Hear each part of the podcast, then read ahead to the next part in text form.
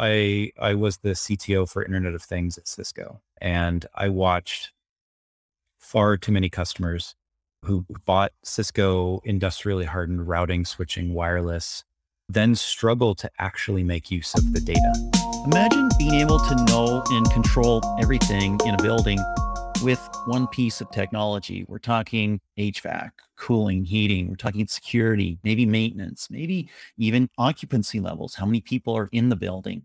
Perhaps air quality as well. Is the air quality good today or not so good? Maybe elevator performance, all that stuff, power use, efficiency, maybe even how much power you're capturing with your solar or geothermal installations.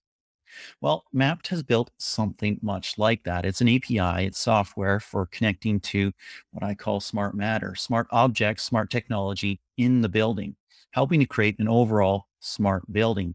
Here to chat about it, Mapped founder and CEO Shaun Cooley. Welcome, Shaun. Hey, John. Thanks for having me. Hey, it is a real pleasure to have you here. Tell us what is Mapped? Uh, we are a data infrastructure platform that focuses on discovering, extracting, and normalizing data uh, out of industrial and commercial automation systems. So uh, that, sounds like the, right off of a website. yeah, I, uh, I've said it a few times at this point, but uh, you know that includes all the systems you just mentioned inside of commercial buildings, and uh, you know very very much part of our focus. So, what does a smart building look like to you? What should it look like?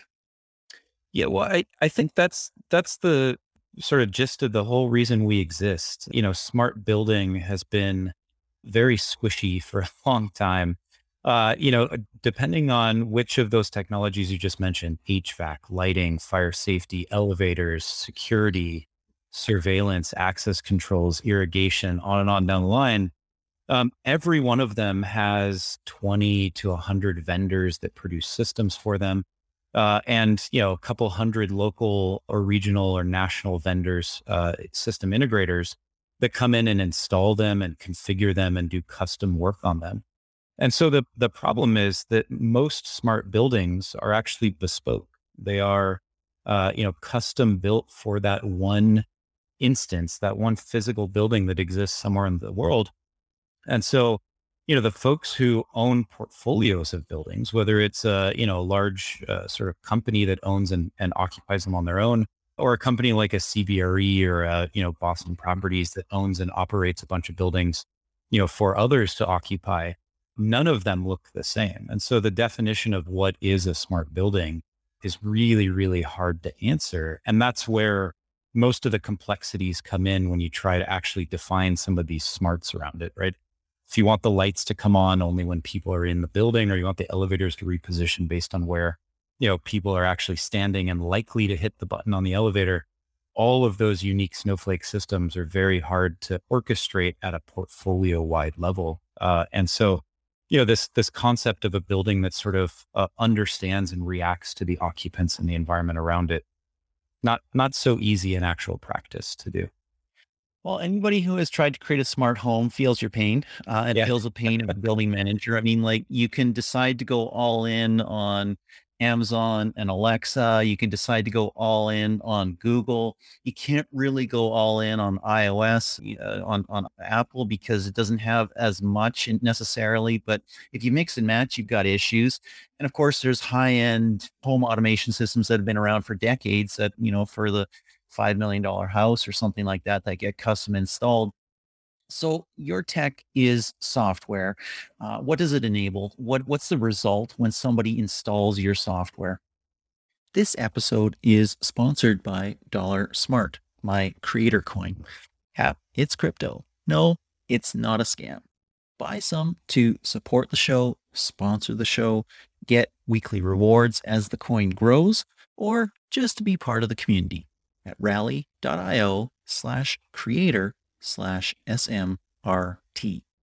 Yeah. So, so we, you know, again, we discover and extract and normalize all the data coming out of these systems. So if in one building you have a Mitsubishi elevator and another building you have uh, an elevator from Kone, and then in, in another building you've got a HVAC system that was put in by Johnson Controls, and another building you have a Siemens, uh, you know, HVAC system you know, as you try to build out the, that intelligence, either to answer ESG type reports, so uh, you know, environmental and sustainability reports, or as you try to make you know the indoor air quality healthier, or as you try to reduce energy spend, you know, these things all require you to have access to all of those systems. And again, because they're all different in every single building, the layer that we put in between what's installed in the physical environment and the applications that either you as an owner, operator, tenant are building, or the applications that you're acquiring from third parties, um, that layer is really that normalization layer, right? We pull in the data from all those disparate sources, make it look exactly the same.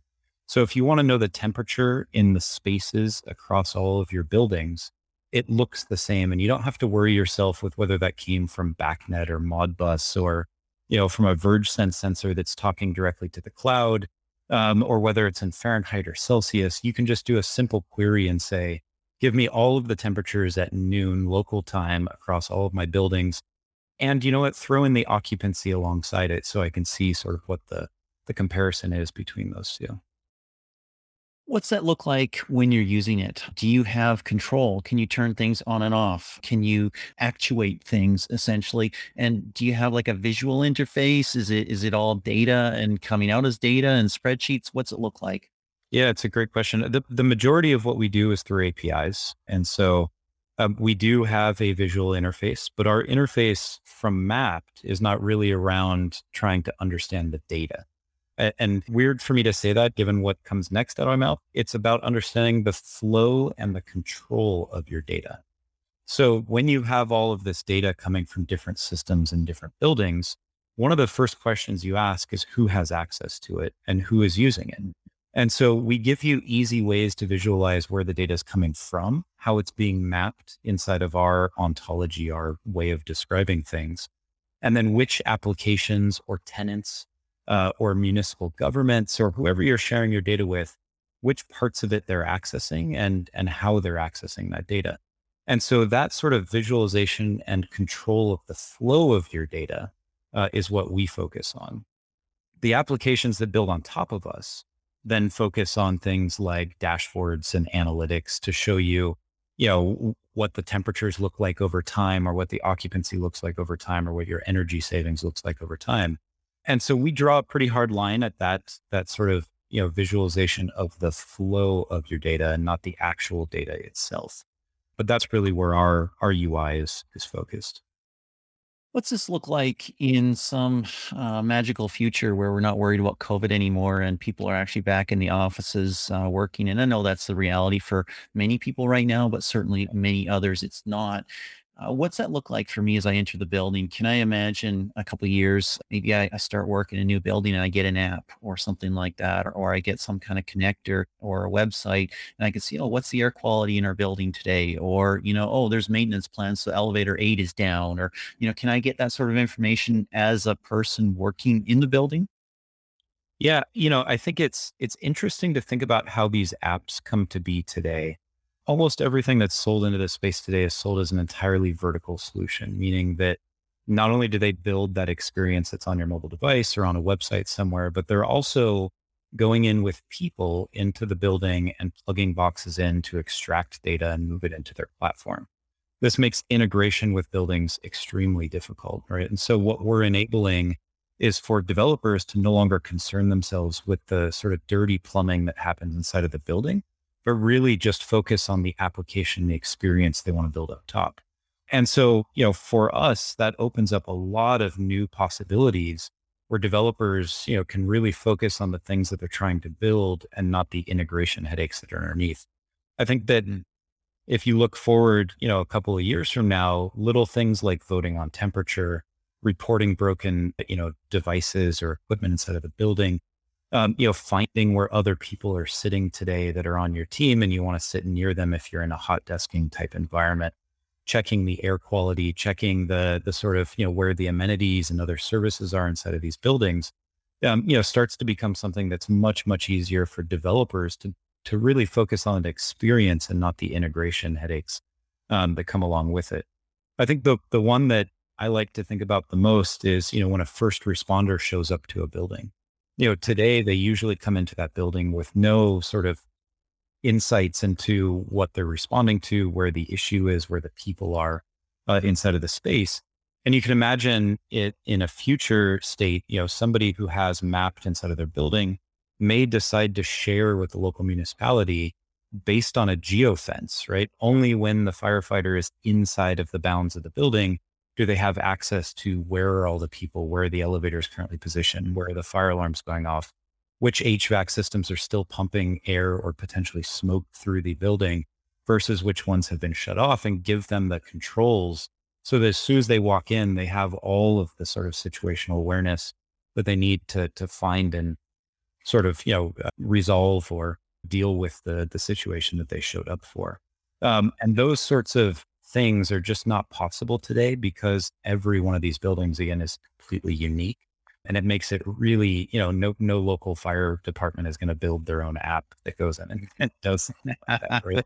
and so this concept of of being able to have a single api that describes all of these disparate systems across different buildings um, really enables that sort of future I really look forward to the time when I walk into a building and I get a push notification on my phone, you know, hey, do you want to know where stuff is or something like that? Or, oh, the elevators are that way, the restrooms are that way yeah. whatever the case might be. That's really cool. Also, some of the stuff that you're talking brings up the idea of a building AI, right? Like if I'm a CBRE and maybe I have I have no idea how large they are. They're big. Maybe they have thousands of buildings under management globally, right? It'd be really neat to have some sort of smart system monitoring all my buildings and saying, "Hey, what's a health report? What's a health report?" and giving me some kind of dashboard. I assume that could, that would be built on top of your data, but what do you think that might look like? Yeah, you know, it's uh, a, another great question. I I think that there's sort of a couple of categories that we look at from that side. One of them is FDD, which is essentially looking for failures uh, of equipment or, or predicted failures of equipment. Uh, you know, for a very large portfolio or even for a small portfolio, getting ahead of of maintenance on piece of equipment, making sure that you fix them before they sort of self destruct and need to be completely replaced, can be a huge cost savings for these uh, you know various buildings. And so I think that that's a really big piece of it. I think that you know some of the other smarts that you start looking at are really around the the sort of indoor air quality, the energy use, uh, and the experience of that occupant uh, that's inside of the building. So you mentioned earlier, you know, you walk into a building and it it you know says uh, like, hey, right. you know, here, here are the amenities that are available nearby. Um, you know, if you walked into that building and it said like, welcome, John, get in elevator seven, uh, and it will take you to your floor you know, we start to see some of these things today where you swipe your badge or you, you know, you push which floor you're going to and it starts to group people into, into various elevators to make sure the elevators aren't just going up and down uh, all day trying to, to guess where people are going to be. Um, but those sorts of things become much easier when you have that full awareness of what's going on inside of the building. I think on the indoor air quality, you know, you can start to do things, and again, semi a, a post COVID use case, but I think that people are becoming more aware of the air quality coming out of the pandemic that we were just in, or just kind of still are.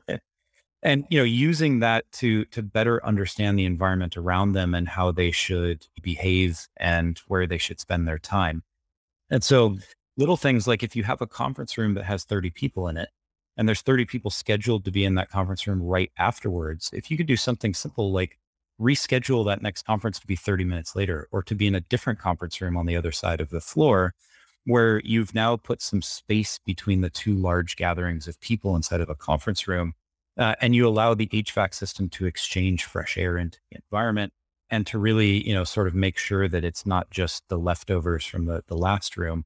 You know, th- those types of things I think will lead to to better quality of sort of office life uh, inside of the building the last one really around energy you know th- these buildings there was a pretty large realization at the start of covid that the schedules that these buildings run on today those schedules uh, when people stopped showing up to the building took quite a bit of time for the buildings to go through and reconfigure so that they weren't spending all that energy on completely empty buildings. I think that looking forward you know that the sort of nest type model this um, mm-hmm. you know, predict when people are going to be there, respond appropriately, predict, you know, sort of AC kicks on at 8 a.m. so that by the time people show up at nine, the building's nice and cool and it runs until 6 p.m. and then cuts off.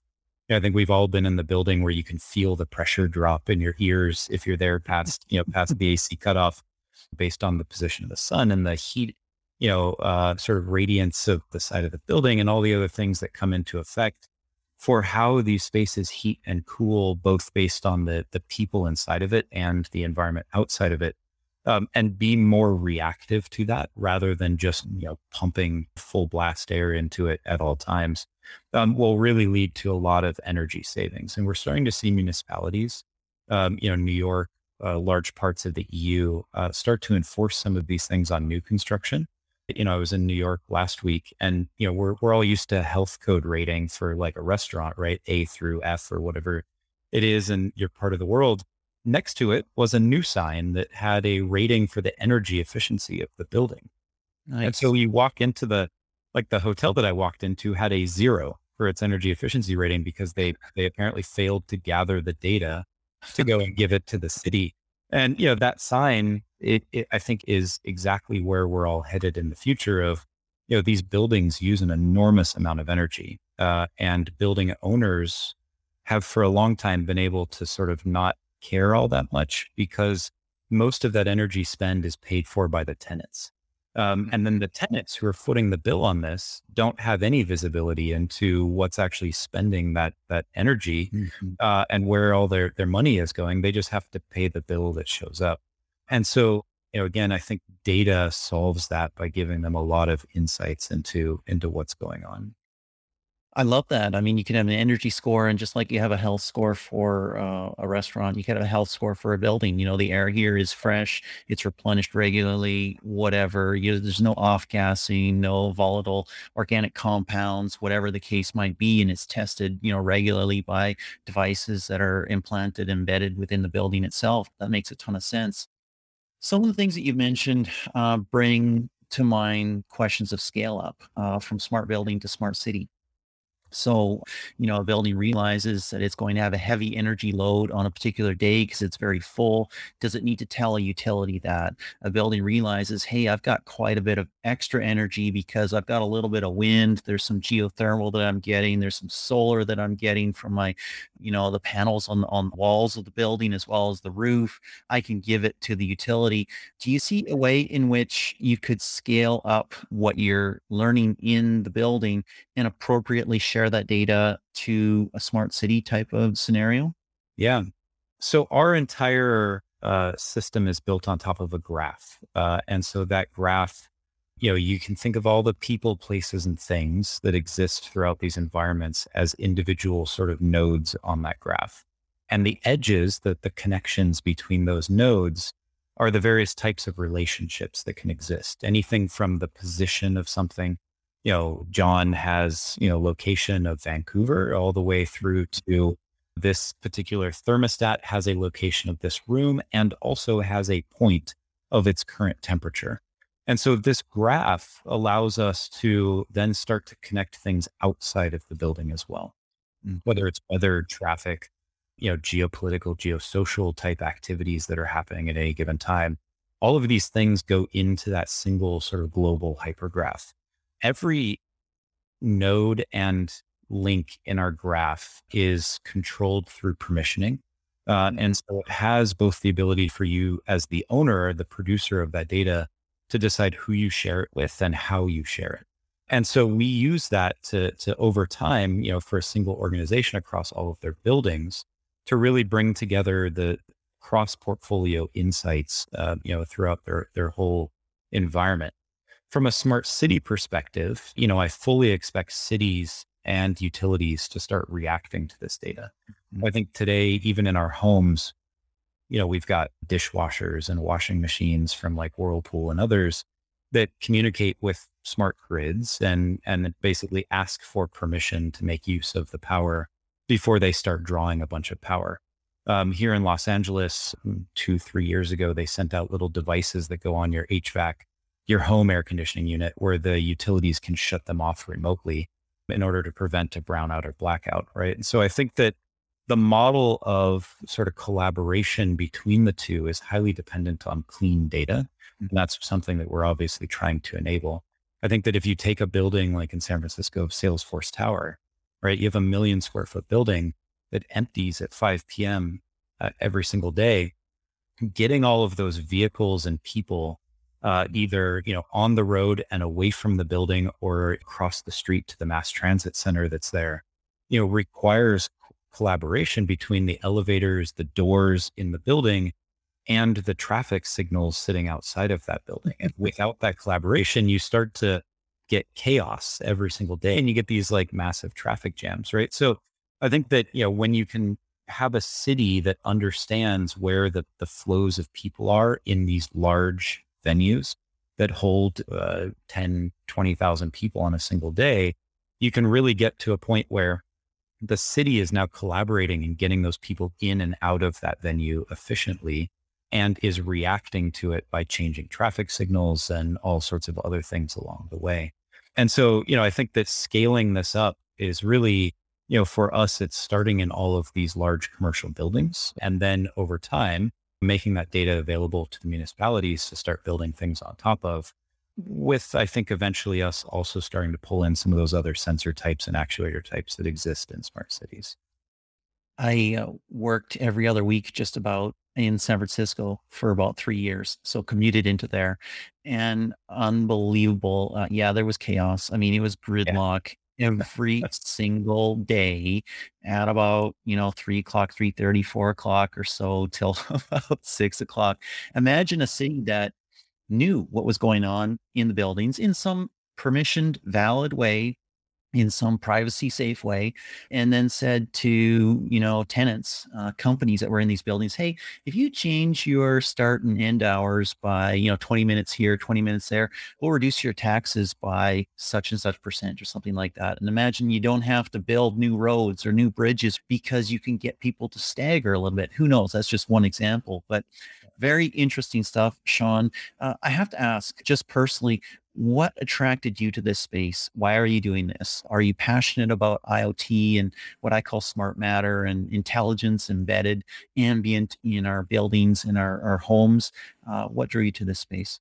Yeah. Well, I, I think just, you know, on a personal level, this, this sort of, you know, you mentioned Crestron earlier, right? Like I've spent more time than I care to admit, you know, building my own uh, home, home automation system you know, before Mapped, I I was the CTO for Internet of Things at Cisco, and I watched far too many customers, you know, who bought Cisco industrially hardened routing, switching, wireless, then struggle to actually make use of the data.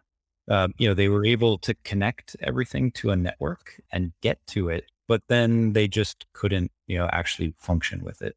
And these weren't small companies; these were, you know, sort of Fortune 50 type companies who would build an amazing prototype, uh, an amazing proof of concept in a single factory or a single building or a single mine or a single refinery.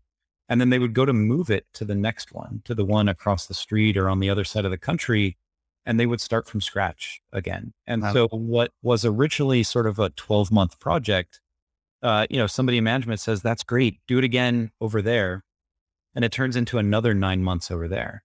And then somebody does the math of like, well, you know, man, we've got 95 refineries or we have, uh, you know, 4,000 buildings times nine months. And these projects would just get canceled. And so what we find most of the time is that these things start from the top. What is the business outcome that I'm trying to achieve? And then you sort of work your way down dashboards, analytics, you know, AI, ML, eventually you end up with integration and integration is where everybody runs into that wall of like now what? And so when i left cisco in july of 2019 like it, i literally formed mapped the next day right? This was the the goal all along is that start with integration start with the hardest part of the entire thing and move your way up. Get to an api layer where everything looks and feels and operates the same and don't go asking the manufacturers to change because they're not going to change. Don't go asking the system integrators to change. We do all the dirty work of taking that existing brownfield equipment and mapping it into this nice clean API layer so that everyone else can then just focus on the things that they want to build. Um, mm-hmm. and for me, it was really around unlocking this entire ecosystem, right? It is very hard to get software into a factory. It's very hard to get software into a refinery or into a smart building. And if you can, instead of going into the building or into the refinery itself, target a cloud based API where there's a nice sandbox and you can play around with it. You can build the solution that you want to build. And then you can just focus on selling the value and not all the headaches of integration. I think that the market becomes drastically bigger. It becomes drastically better for everybody involved in it. You know, and it's with us taking that that pain of doing all the integration. But because we're focused on integration, like we use machine learning and automation to do the parts that used to be humans going in and reverse engineering everything that was done by a system integrator along the way. And so, you know, it was really, it was really a mix of just watching customers have so much pain while I was at Cisco. And then also having done it myself enough times, knowing that there was this big gap that needed to be solved down here makes a ton of sense. And it also opens up new mechanics of growth because instead of having to go top down, now you can go bottoms up because somebody can say at a low level, Hey, I can just use this API, grab a few things together, do a proof concept, try it, and it can sort of scale, scale, scale, which is really, really interesting. I notice you have a canine companion back there. Who is that? Yes. Uh, that is Sir Shadow Fluffy Pants the third. He is, uh, he is passed out cold on my floor. So normally he's like an inch from me, but right now he's he's back with it. so. Very good. Well, Shaun, thank you so much. I really do appreciate this time. Fascinating stuff. Thank you for having me.